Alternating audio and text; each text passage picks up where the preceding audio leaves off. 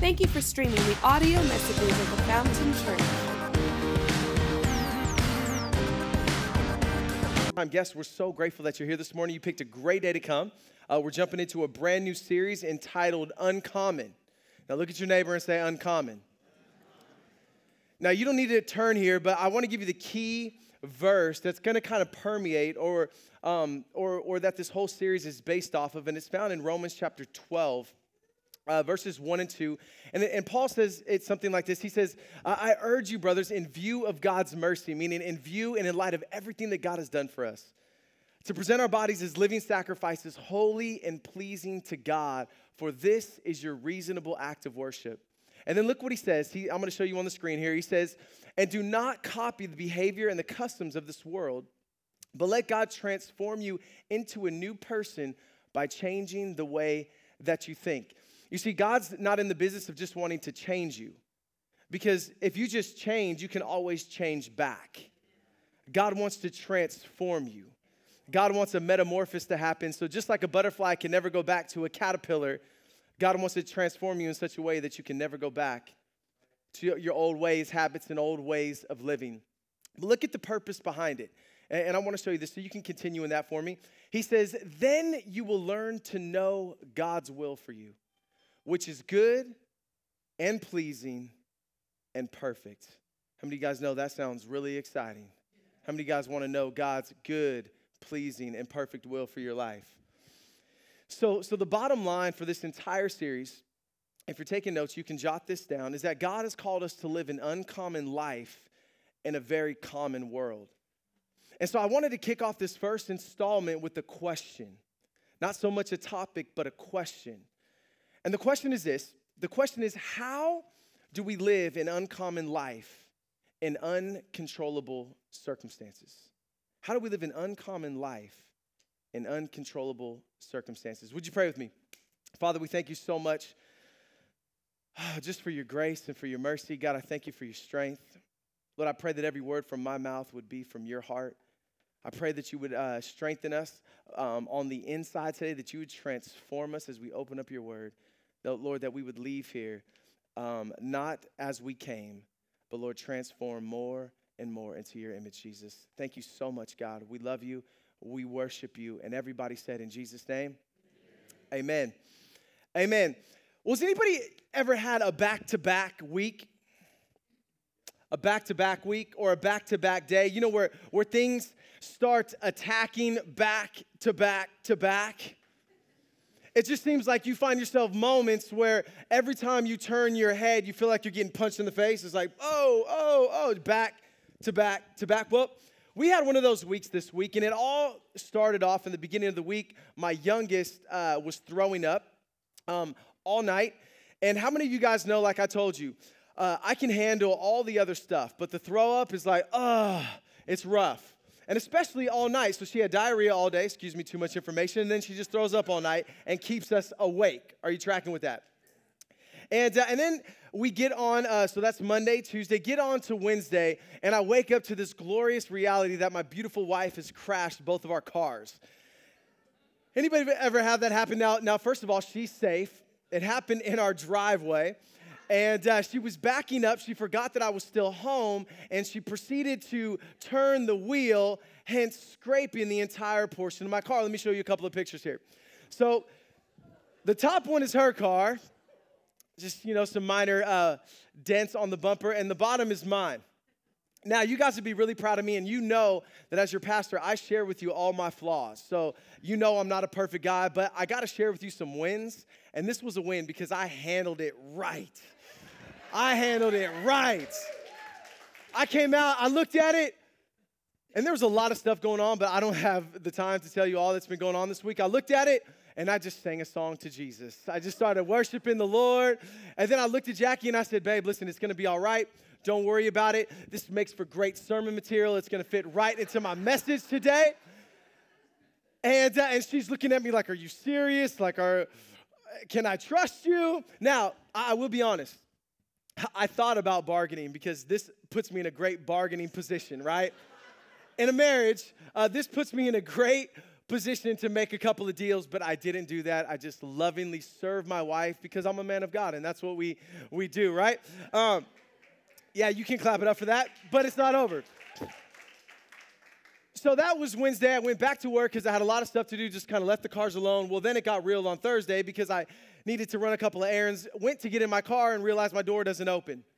So I had to go through the passenger side, crawl through to sit in the driver's seat on my way to a hospital visit because I'm a man of God and that's what we do, right? And uh, on the way to the hospital visit, I rolled down the window because it's a little bit stuffy, only to realize now the window won't roll back up. Now I freeze all the way to Oakland get to Oakland, realize that I have valuables in the car, so I have to kind of gather all my valuables with me before I go into the hospital, come back out, and I thought, you know what, I'm just gonna take this car to the body shop so I can get an estimate. Maybe I don't have to go through insurance, maybe I could save a couple of bucks. And so I come back to the body shop, I pull in, and she looks at me, she says, No, sir, you need insurance. This is gonna be a lot of money. And, and then my battery dies.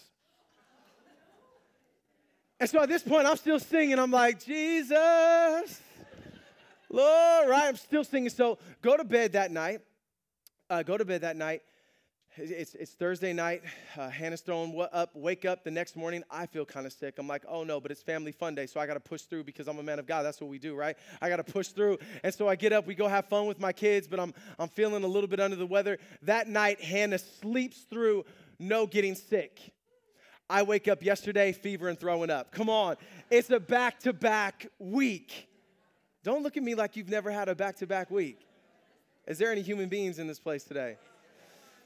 Now, now listen, the, the, the truth is, I'm, I'm, I'm looking at our week and it feels like just a lot of things are out of control. In fact, there's so many things that are outside of my control that it can feel a little bit overwhelming. And maybe you didn't have a week like that, but maybe today you're single and you want that game to change. But, but it's kind of out of your control because that decision just doesn't involve you, but it also involves another person responding in the same way. Maybe for you, it's, it's a promotion. Maybe, maybe you've been up for a promotion. Maybe there's three people that are kind of gunning and, and, and, and fighting for that same position, and you've been doing everything. You've been working hard. You've been crossing all your T's, dotting all your I's, but still, there's this sense of it's outside of your control because it's your superior that, that gets to make the final decision, and it can create a little bit of tension. Now, now, others of us, it may be a little bit thicker and deeper than that. Some of you may have a wayward child that they're making decisions right now that are completely outside of your control. And you want so badly to fix it, but, but there's nothing you can do because they keep making those same decisions. Maybe you're here today and, and you've made some bad choices. And as a result of your bad choices, you've made a mess of things relationally, tangibly, financially. And you're trying so hard to make things right, but some of the carnage and some of the, the, the, the, um, the ramifications of your choices seem to be outside of your control. Maybe you got sick or a diagnosis that, that, you're one that's used to being in so control and, and, and you're always kind of on your A game, and all of a sudden you went to the doctor and there was a diagnosis and you're not sure what to make of it. And, and all of a sudden, for the first time, you feel like your life is uncontrollable. You feel like you're out of control. Now, now it's in these moments that, that even though circumstances in life may be out of control, there's still choices to be made in the midst of. Let me say that one more time. Even though life circumstances may be out of control, there are still choices to be made in the midst of. You see, all of us will choose to respond in a particular way. Now, many of us, we respond in, in very common ways, and we're going to learn from some kids this morning because I think kids can paint a, a great picture uh, of our lives sometimes. And, and when, when uncontrollable circumstances hit and we find ourselves in a moment where we're really not sure what to do, we really don't have much control, many of us, or a common response, can look like this. Let me show you a picture of this young lady. It can just feel like all of a sudden, at one moment, fear, anxiety, confusion, doubt, worry, anger, frustration just come all together at one time, and that's what you get. Now, I know some of you guys are here, you're, you're looking at me, you're like, that's my life. Like, how does he know? I'm telling you, it's common. Maybe you're like, no way, I'm way too sophisticated for that. Uh, maybe some of you, you guys respond in this particular way that when things are uncontrollable, you just lie down and you just give up. Come on, you, you know who you are, where, you know what? Forget it. It's not even worth trying anymore. It's gone, it's dead. I'm just, I'm just gonna lay down. You know what? Why don't you hit my car three more times? It doesn't really matter. I'm just gonna lay down. It's dead, it's over, right? Some of us, we just lay down and quit. And then others of us, again, we, we, we don't quit and we definitely don't scream. When things are out of control, we tend to want to take control. Let me show you this little girl. Come on, you know that face.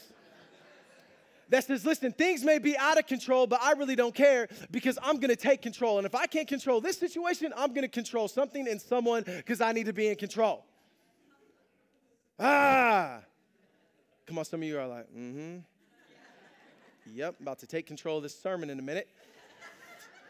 right, but then again, then there's there's the rest of us that, you know, you're way too poised for all of that. Way too spiritual. Right?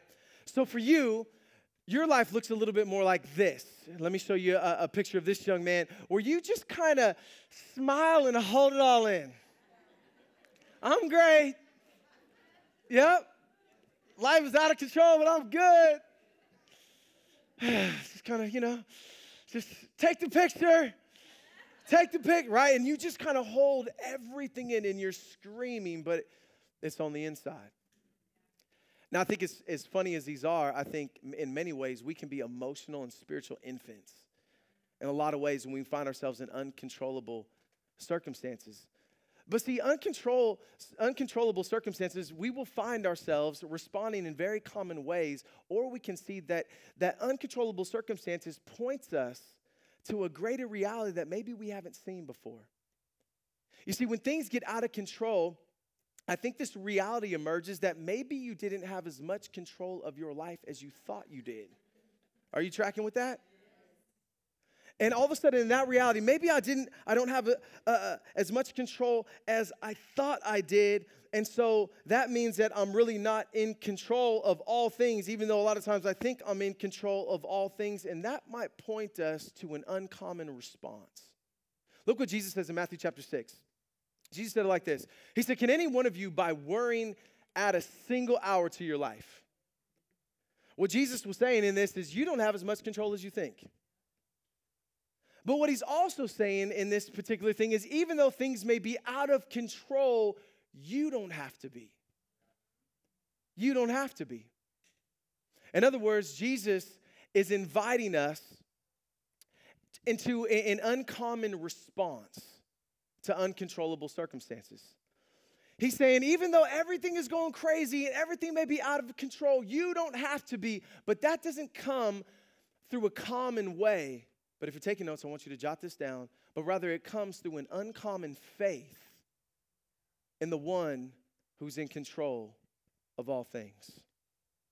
Like, uncon- like uncontrollable circumstances have a way of deepening your relationship with God in a way that maybe you never would have expected or anticipated because you realize how little control you actually have.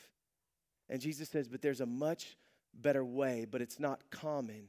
It's an uncommon faith in the one who's in control of all things. Now, some of you are sitting here today and you're like, that's beautiful, very cute, very well put together, very poetic, an uncommon faith in a very common world. But I'm struggling. Tell me how this works. Because tomorrow's Monday and I'm wrestling with uncontrollable situations. Some of you guys haven't had an uncontrollable day, an uncontrollable week, an uncontrollable month. Some of you guys have felt like I've been in years where things have been uncontrollable. And I'm trying to figure this out, and I'm so glad you asked that question because that question is going to drop us right into the heart of an uncontrollable circumstance found in Mark chapter 9. But before we turn to the text, I want you to I want to set a little framework for you. So Jesus at this particular moment, he takes Peter, James and John up onto this mountaintop. They have no idea what's coming. They get up on this mountaintop, and all of a sudden, Jesus begins to radiate the glory of God. His, his, his entire countenance becomes dazzling white. And all of a sudden, Moses and Elijah appear. How many of you guys know that's a moment? You're up on a mountaintop, it's an average day, glory revealed. Moses and Elijah, what's up? I mean, this is a moment. And then all of a sudden, the, the, the, the, a cloud comes down and a voice from heaven begins to declare, This is my son, boys. Listen to what he says. I mean, and they're just like, What is going on? Peter, Peter was like, I never want to leave this place. Let's set up some tents. We can set up one for you, one for Elisha, one for Moses. This is awesome. And Jesus is like, Settle down, Pete. As awesome as this is, we, we have to go back down into the valley. As awesome as mountaintops are, there's still work to be done in the valley. So they come down the mountaintop and they step right into this, this kind of chaos of an uncontrollable circumstance where a father had brought his son to his disciples. Well, he actually brought his son to Jesus, but when Jesus was up on the mountain doing his thing, he figured disciples are the second next best choice. So he brings his demon possessed son to the disciples for them to cast out the demon, and they can't do it. And so you could imagine the father is distressed, and at the very same time, the religious leaders and the disciples are disputing. And so we don't, we don't know what they were saying. I personally think it, it might have went something like this. The religious leaders responding to the disciples, see, I told you you guys weren't from God. You guys are crazy Pentecostals. You don't know what you're talking about, right? And, and instead, Oh, and then the disciples like, no, we know that this works. We've been doing it. He empowered us a couple of chapters ago. Did you read the chapters? And so they're going at it, and Jesus is coming down, and you can imagine the father is still stuck in an uncontrollable circumstance with his son who is demon possessed, looking at this like, what in the world is going on? So Jesus comes down, everybody flocks over to Jesus, and Jesus inquires, says, what, What's going on here? So they explain to Jesus what had happened. He slaps his disciples and says, Hey, oh, you little faith, man, how long do I got to be with you guys? And he asks them to bring the boy to him. And that's where we're going to pick up. But, but, but before we dive into that, I, I want to explain this to you is that this father was able to access a power that nobody else was able to access in this uncontrollable circumstance. This father was able to, to access a power from God that his disciples were unable to, to access. And, and I believe what we're going to learn from this dad is, is three choices that uncommon faith makes in uncontrollable circumstances.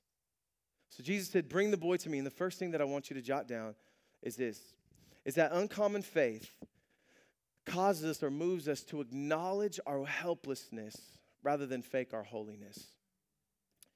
Let me, let me, let's, let's go to the text. Mark chapter 9, starting in verse 20, says this. It says, So they brought, they, so they brought him. Jesus said, Bring the boy to me. So they brought him. When the spirit saw Jesus, it immediately threw the boy into a convulsion.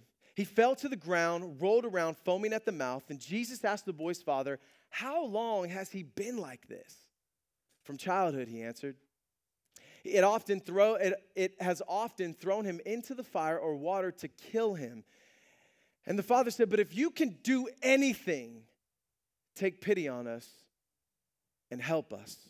Jesus continues. I love Jesus' response. If you can.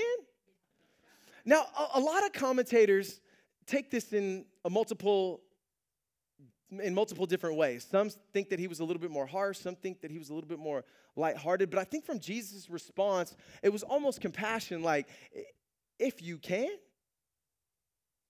Like Listen, my friend, the, issue was not with my power, the issue was with your faith.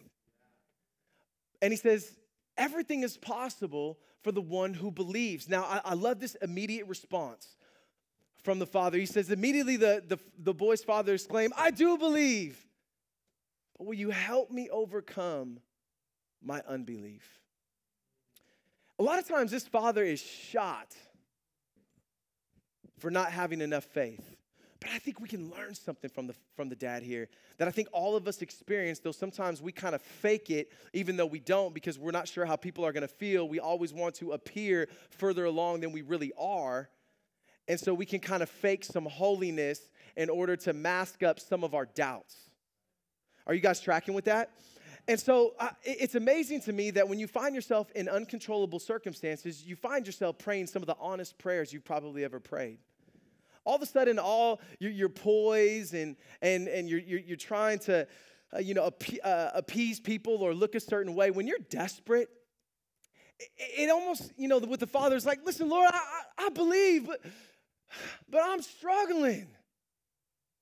I mean, I just took my boy to your disciples. They couldn't do it. It's like, I believe I'm here because I believe, but I'm wrestling with some doubts and I'm just not sure how this is going to play out. But then he says, But will you help me overcome my unbelief? What's so powerful about this is Jesus' response. Jesus doesn't respond in a way that says, Hey, listen, man, why don't you go back and work those doubts out? Do you know who you're approaching?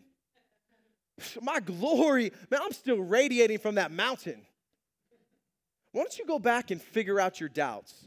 Go muster up some faith and then come back and maybe, maybe I'll answer your prayer. Maybe you can tap into some of that power that you're looking for. But Jesus doesn't say that.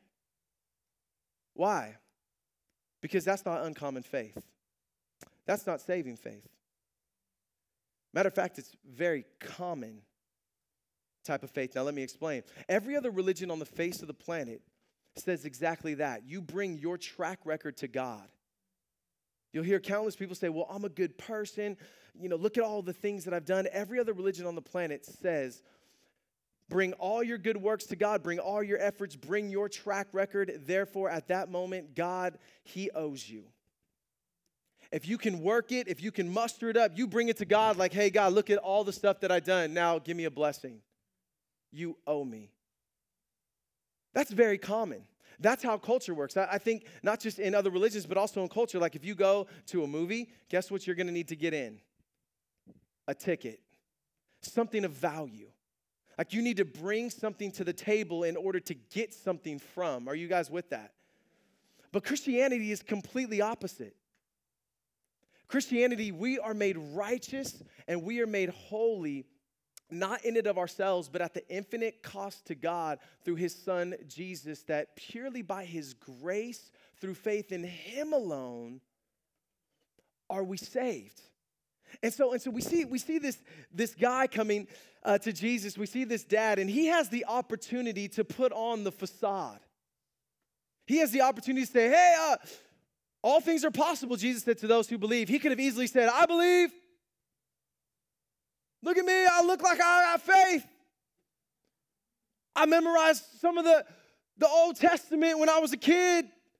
I've done some great things. I believe.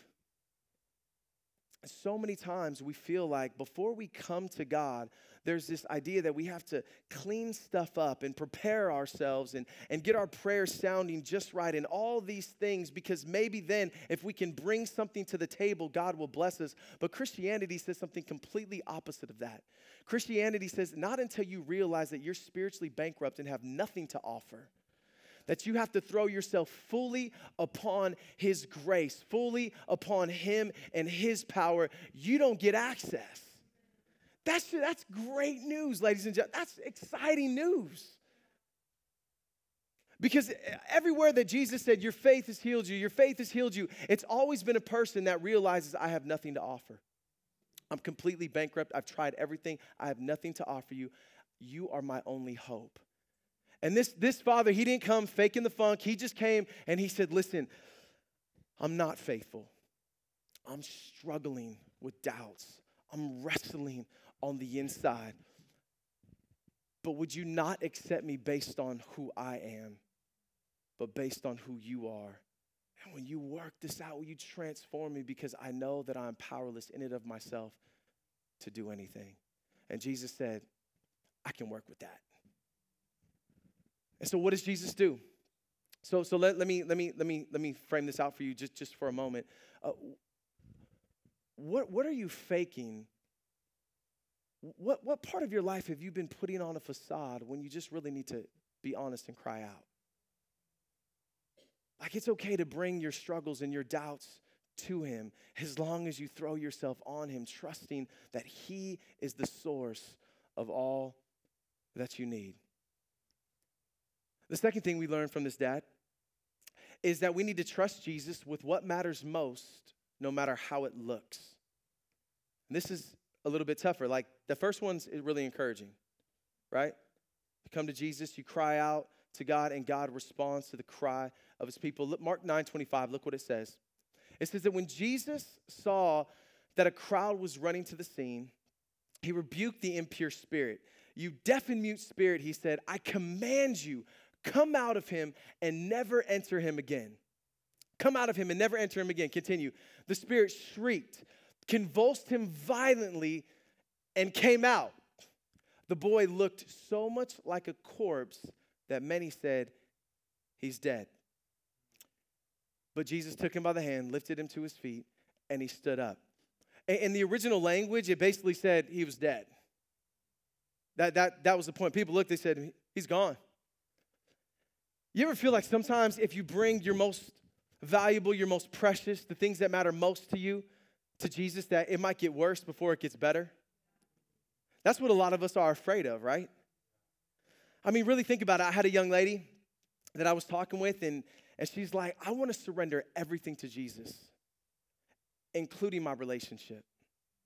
And so she knew that, um, that having sex with her boyfriend was not God's best for her. It's not because anybody was saying, don't do this, don't do that. She, she knew this is not what God, this is not God's best for me. But here was the challenge. She knew that if I bring that and I give that to Jesus, there's a chance that something might die. There's a chance that it might get worse before it gets better. And that's exactly what happened. He left her. After like five years of relationship, he bailed. And I saw her cry and wrestle and, and just like, I know I made the right decision, but man, I trusted Jesus, and now it looks like it's, it's, it's not working. And anybody ever feel like that? Like you've given something to the Lord that's so important to you, and then as you do that, it feels like everything goes wrong? Like when people tell you to come to Jesus and, and everything is gonna be so much better, it is. But, but that process, sometimes it looks like things are dying. Sometimes things have to die before they can be resurrected again. Are you guys tracking with that? I, I remember when Jackie and I, well, let, let me say with this with this young lady, is that um, it was painful for a season. But but the guy that he brought her now, oh man, she would have dumped that guy a long time ago. but it's hard to trust your most important things because sometimes it looks like it might go south. When Jackie and I were, were making our transition here to Fountain, it was really God was asking me to trust Him with my family. One of the biggest things that I feared was what if I can't provide? I, I always want to be able to provide for my family and take care of them. And what if I, I can't? There were so many what ifs going through my mind. And I felt like the Lord was saying, Will you trust me with your family? But little did I know man, he was going to take us on a journey over the last three years that, that would, would completely blow my mind. But, but if I can just be vulnerable with you guys for a minute, we've been tested in every area. Uh, let, let me explain. So before we came here to Fountain, I mean, we had a very comfortable place. We had a very comfortable rhythm in our life. We meal prepped all the time. We were working out solidly. Our marriage, you would think, I mean, there's no such thing as perfect marriages, but we were close. I mean, we were just floating, quality time with the kids. I mean, it just seemed, I mean, we weren't rich, but we weren't struggling. It was just like we were in a sweet spot. And the God says, listen, I wanna, I wanna change your life in three weeks. And none of that is promised. And can I just tell you that, man, it was the best decision that we ever made, but we have been tested and tried in every single area. It got worse before it got better. Our marriage, trying to figure out life now, we, we were like, wow, we never used to do this. And we're arguing and we're bumping heads and we're, it's a new season and our kids had to go through transition. And financially, it was like, all right, here we go. And there were so many things that tested and tried us. But the fruit that's come from this church of what God has been doing here, but also the fruit that's happened in our lives, we would never trade that for the world. Because what God has done on the inside of us it's awesome. Don't get me wrong. Everything God is doing in our church is amazing. But what God has done on the inside of us, oh man, it's been priceless, but it's been hard. But how many of you guys are encouraged and excited that, that even though we trust Jesus with our most important things, no matter how it looks, that we serve a God who is able uh, to, to bring dead things back to life? Are you tracking with me? We serve a God who we can trust who doesn't leave us hanging, who doesn't lead us or leave us out on a limb to hang, that the most perfect, most beautiful place that we could have ever been in was jumping off of a cliff and trusting Him with the things that matter most, despite how it looks. I believe for somebody today, you know that God is calling you to trust Him with some things of yours. Maybe it's a career that God is saying, I, I want you to place that into my hands. Maybe it's some dreams and you're scared because I, if I give this to God, what will happen? Can I tell you what will come out of it? Life. No matter how it looks, sometimes you may have to wrestle through some things. Like for some of you, the Lord say, "I want you to give me that bitterness. I want you to give me that unforgiveness because it's really important to you right now." And you're afraid that if you give it up, you're going to lose credibility. You're afraid if you give it up, you're going to lose. Um, you're going to lose something. And God's like, "No, no, no. That stuff needs to die, and I'm going to lift you up into a brand new life." What in your life today is God asking you to trust Him with? That you're holding on to. We have to trust Him with what matters most, no matter how it looks. And lastly, is this if you're taking notes, jot this down. We have to make prayer a continual posture, not just an emergency procedure. This is probably like really the, the crux of everything. Because it wasn't just the dad that was facing an uncontrollable circumstance, it was his disciples. Like these guys, these guys know the deal. These guys know the drill. And here they are, and they face this demon possessed kid, and, and, what's happening? Nothing. It's not working. I, I wonder if they looked at this kid like, oh, this is a, this one has been there a long time. Yeah, I can tell. And they tried. And look what the text says Mark chapter 9, verse 26 and 27 the disciples pulled Jesus aside. Hey, after Jesus had gone indoors, his disciples asked him privately, right? They pulled him aside, like, hey, Jesus, what happened, man? We ran the play. Why couldn't we drive it out? And he replied, This kind can come out only by prayer. Later translations add fasting, but most likely in the original text, it's just, just prayer. This kind it's interesting. You have to lean in. When you read your Bible, you have to lean in. Be- because what, what the, the, the language and the verbiage that the disciples are using is, is a lot like the language and the culture that magicians or sorcerers would use when they find a good formula. And it's almost as if the disciples were coming and saying, Hey, Jesus, we ran the play. Like, we did exactly what we've always done. And Jesus said, You missed it. You guys are, are putting more trust in the play than in prayer and power. And Jeff, you can come up for me if you would. So they're wrestling through this and they're trying to figure out what is happening here. What in the world is happening? And Jesus is saying, whoa, whoa, whoa, time out, time out, time out, time out. You can't just run the play like normal. Why? Because this is a different kind. See, what you needed to do was to have a posture of prayer so that you're prepared with power for anything that comes. So essentially, guys, what he was saying is you guys tried to run the play, but you didn't even pray. And it wasn't just in the moment, but Jesus is speaking to their spiritual life that prayer was never meant to be an uh, emergency procedure. Prayer was meant to be a continual posture of our heart. Why? Because eh, eh, if you're taking notes, if you want to jot anything down, jot this down is that your prayer life will reflect your faith walk. Because when there is no prayer, prayer shows your source of dependence. And so when there's no prayer happening in our lives, what we're saying is this we're saying one of three things I got it. Or it doesn't matter because you're not going to do anything. Or I really don't believe you can do anything.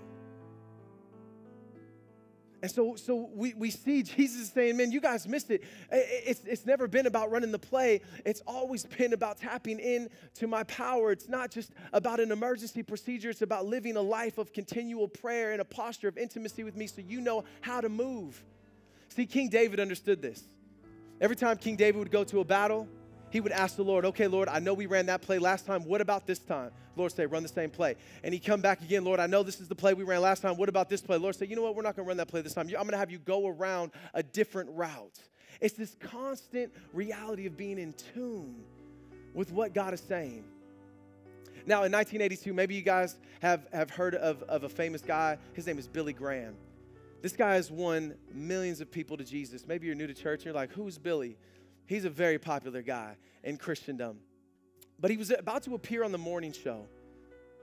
And, and as he was uh, getting ready for it, they, they said, Hey, we have a green room for you to pray. That's what they told his assistant. And if you could hit that analog for me, that'd be awesome. He said, I'm gonna, I'm gonna, I, we have a prayer room for you, and we get we got everything ready to go for you, Billy. And his assistant said, Well, he doesn't need a prayer room. They said, Well, this is like one of the biggest moments of his life. It's going to be on Good Morning America. Like, come on, it's a morning show. They said, Yeah, well, Billy, um, when he got up this morning, when he got up this morning, he prayed. And during breakfast, he was praying. And then on the way here, he was praying. Matter of fact, he'll probably be praying throughout this interview. And it's just this, this reality of living in constant prayer with the Lord. Now, now, let me close with this. In this whole uncontrollable circumstance, who do you think was the most confident? I would say it was Peter, James, and John because they just came off of the mountaintop experiencing the glory of God in a way that you just don't experience and are not transformed. They were like, like we saw him radiate. We saw Moses and Elisha we, we saw the glory cloud come down and the voice from heaven speak, This is my son. I bet they were watching this whole thing like, You guys have no idea. We just came off this mountain, something is about to happen. And I'm sure there was a confidence that the other disciples didn't have. Why? Because something happens when we posture ourselves to experience and encounter God in a way that that that that transcends the common and taps in to the supernatural. And that's what prayer does. Prayer helps us to see the unseen, and that's where faith lives. Hebrews chapter 11, verse 1 says that faith is the substance of things not seen, or as the substance of things hoped for, and being certain of what we do not see. Let, let, me, let me explain and close with this story. Jackie and I, for our honeymoon, we went to Mexico we were hanging out on Lovers Beach because that's what married couples do, and and two girls, the waves started picking up dramatically. And two girls started to drown, like they were screaming, they were crying out, and just started to. We could see that they were engulfed, and the lifeguard was some distance away. So at that moment, I got my Baywatch anointing. You got, you guys know that. And so, uh, so I just run in there, shirt on though, because you don't want to see me with my shirt off. And uh, I run in there, I plunge in, I swim, I grab one of the girls, and I'm bringing her back. I'm already exhausted by the time I, I got to her. And I, I, I start to pull her back and bring her in, and we're getting close to the shore, and all the water sucked back. And I looked at, at her and I looked back at this massive wave and I said, You just got to hold on because this wave is about to crush us.